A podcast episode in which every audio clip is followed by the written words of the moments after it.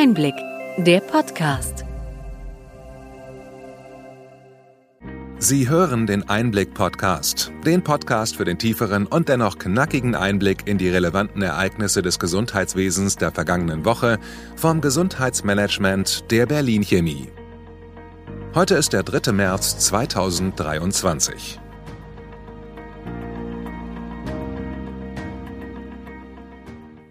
Welche Themen standen in dieser Woche im Mittelpunkt? Meilenstein erreicht. 100 Millionen Kim-Nachrichten sind verschickt. Künftig soll der Dienst verstärkt für den Versand von E-Arztbriefen genutzt werden. Viele Schlafprobleme sind kein Fall mehr für das Schlaflabor. Immer mehr Forscherinnen und Ärztinnen setzen auf Wearables und andere digitale Tools. Telemedizinische Betreuung bei Herzinsuffizienz ist nachhaltig, so die Ergebnisse einer Studie. Arbeitskräftemangel in den Krankenhäusern und Nachwuchsprobleme bei den medizinischen Fachangestellten. Der demografische Wandel zeigt Auswirkungen im Gesundheitswesen.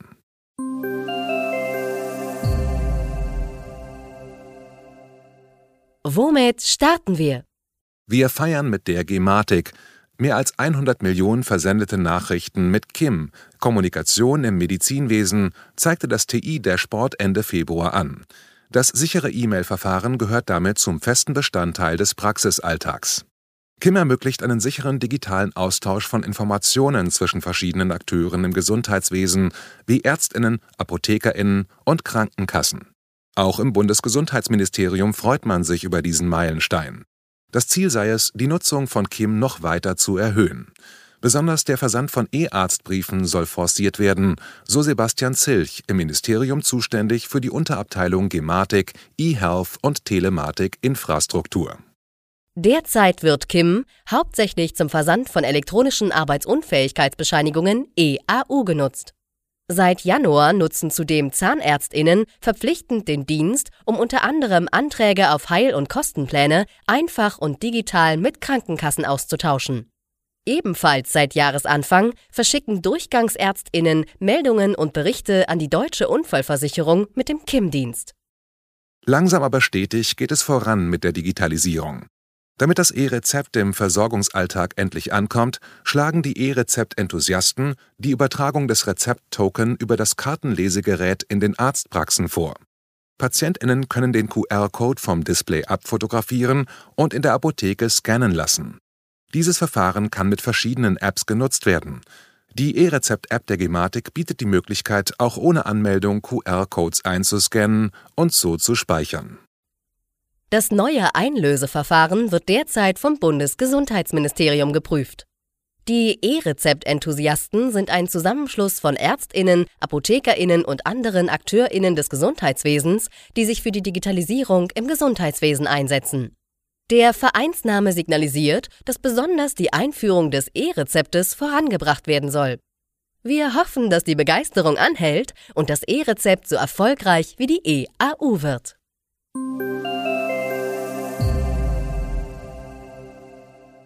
In Deutschland leiden rund 6 Prozent der Bevölkerung oder knapp 5 Millionen Bundesbürgerinnen an chronischen Schlafstörungen. Digitale Apps können dabei helfen, diese Schlafstörungen zu diagnostizieren und somit eine gezielte Behandlung zu ermöglichen. So kann häufig eine Diagnostik im Schlaflabor vermieden werden. Bewegungsmuster, Atmung, Pulsrate, Sauerstoffsättigung und Körpertemperatur werden mit den digitalen Tools erfasst. So ist man in der Lage, Langzeitdaten über den Schlaf der Patientinnen zu gewinnen. Dadurch werden Schlafstörungen diagnostiziert, die teilweise im Schlaflabor nicht erkannt würden. Zum Einsatz kommen dabei Wearables am Körper, Nearables unter der Matratze und Airables auf dem Nachttisch. Bleiben wir bei positiven Beispielen aus der Forschung. Schwedische Forscherinnen haben eine neue, verträglichere Alternative zu metallischen Elektroden entwickelt. Diese werden unter anderem für Parkinson-Patienten für die sogenannte tiefe Hirnstimulation eingesetzt. Bei der Alternative handelt es sich um ein spezielles Gel, das aus Monomeren und Enzymen besteht. Das Gel wird injiziert und zusammen mit körpereigenen Stoffen bildet es ein leitfähiges Polymer. Im Gegensatz zu metallischen Elektroden wird es vom Körper nicht als Fremdkörper erkannt und bildet kein Narbengewebe.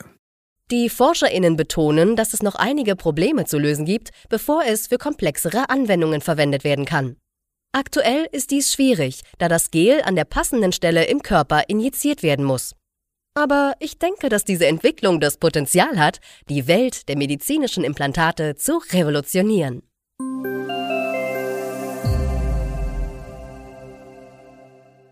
Schritt für Schritt kehrt die Normalität nach der Corona-Pandemie im Gesundheitswesen zurück. Zum 1. März wurde die Testpflicht in medizinischen und pflegerischen Einrichtungen aufgehoben, weshalb Besucher, Patienten und Beschäftigte ab dann keinen Testnachweis mehr vorlegen müssen. Bis Ende Mai können Ärztinnen Leistungen und Sachkosten nach der Coronavirus-Testverordnung noch abrechnen. Auch die Maskenpflicht wurde weiter eingeschränkt. Diese gilt inzwischen nur noch für Besucherinnen in Krankenhäusern, Reha-Einrichtungen und Arztpraxen. Mit dem Auslaufen der Regelung des Infektionsschutzgesetzes am 7. April endet auch diese Maskenpflicht. Die aktuellen Regelungen sind auf der Themenseite der KBV im Internet zu finden. Sie finden den Link in den Show Notes.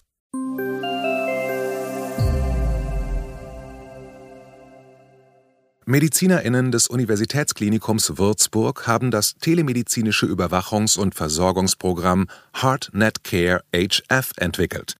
Es ist das erste strukturierte Behandlungsprogramm für Herzinsuffizienz in Deutschland.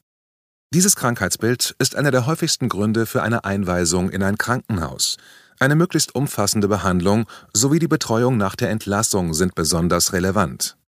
Die telemedizinische Überwachung ermöglicht es den Patientinnen, zu Hause betreut zu werden. Die Patientinnen werden regelmäßig überwacht, was dazu beitragen kann, Symptome zu identifizieren, bevor sie zu einem schweren Problem werden. So wird die Anzahl der Krankenhausaufenthalte reduziert.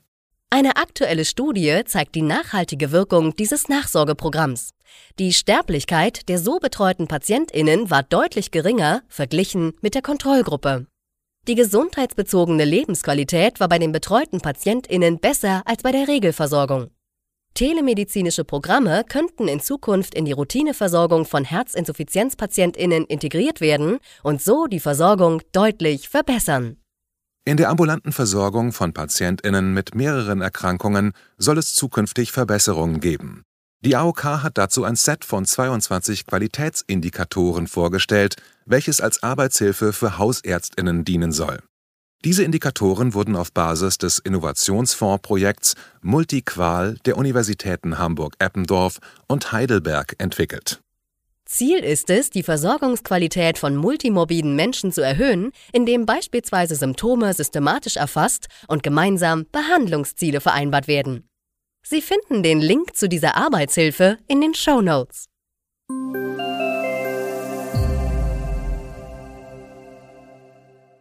Die zunehmende Leiharbeit in den Krankenhäusern wird von der Deutschen Krankenhausgesellschaft DKG kritisiert, da sie zu einer Spaltung in der Belegschaft führe. Die externen Kräfte können sich ihre Arbeitszeiten weitgehend frei einteilen, während ungeliebte Wochenend-, Feiertags- und Nachtschichten an den Stammbelegschaften in den Kliniken hängen bleiben. Die Leiharbeit entwickelte sich von der Ausnahme zum Regelfall, klagt Dr. Gerald Gass, der Vorsitzende der DKG. Die Zeitarbeitsbranche fühlt sich zu Unrecht angegriffen.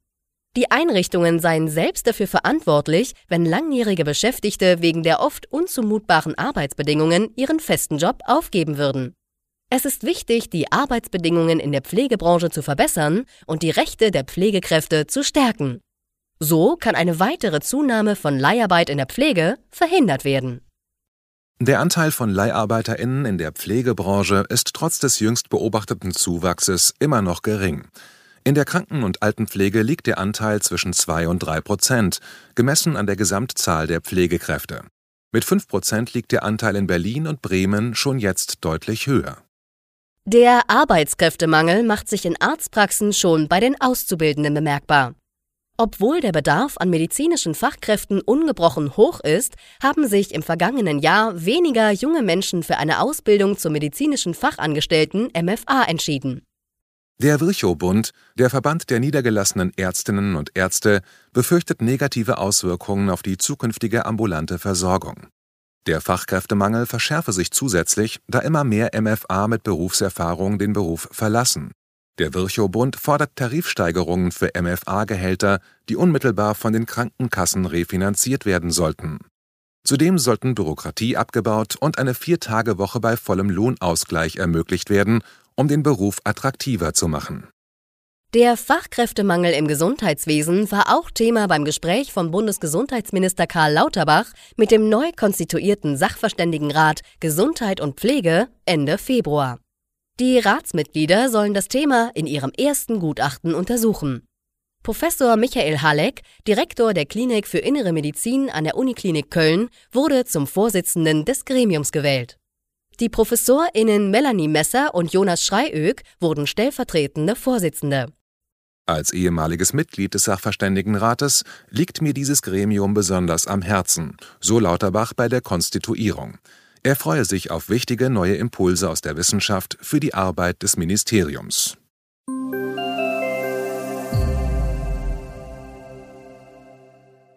Soweit unser Rückblick. Welche Themen sind wichtig für die kommenden Wochen? Die Bundesländer werden bei der geplanten Krankenhausreform Abweichungen und Ausnahmen machen dürfen, sagte Karl Lauterbach sowie der bayerische Gesundheitsminister Klaus Holleczek nach einer zweiten Beratungsrunde der Bund-Länder-Arbeitsgruppe. Bayern forderte möglichst breite Öffnungsklauseln, um bereits gewachsene Strukturen zu erhalten. Die Reform wird nicht so kommen, wie sie auf dem Tisch liegt, und das ist gut so, sagte Holleczek kürzlich im Gesundheitsausschuss des Bayerischen Landtages. Andere Akteure warnen vor einer Verwässerung und zu vielen Ausnahmeregelungen. Final könnte die Reform dann auch scheitern. Die Arbeit an dieser bleibt schwierig, obwohl sie dringend notwendig ist. Derzeit schreiben 60 Prozent aller Krankenhäuser rote Zahlen. Nachhaltigkeit sollte für Krankenhäuser, insbesondere vor dem Hintergrund der steigenden Energiekosten, ein höchst relevantes Thema sein. Bei jeder zweiten Klinik ist dies ausdrücklich in der Unternehmensstrategie verankert. Eine Umfrage vom Deutschen Krankenhausinstitut DKI zeigt jedoch, dass Nachhaltigkeit oft noch kein Führungsthema ist und auch als Zielorientierung keine zentrale Rolle spielt. Umwelt- und Klimaschutz sind das wichtigste Thema im Bereich Nachhaltigkeit in den befragten Krankenhäusern. Und das ist wirklich gut so. Hat Ihnen die breite und bunte Palette an Nachrichten und Informationen gefallen? Gern können Sie unseren Podcast weiterempfehlen. Schreiben Sie uns Ihre Anregungen und Fragen bitte an gesundheitsmanagement at berlin-chemie.de. Sie finden unsere Kontaktdaten auch in den Show Notes. Wir freuen uns, wenn Sie in den kommenden zwei Wochen dabei sind bei Sonderausgaben des Einblick-Podcast vom Gesundheitsmanagement der Berlin Chemie. In gewohnter Form hören wir uns wieder am 24. März.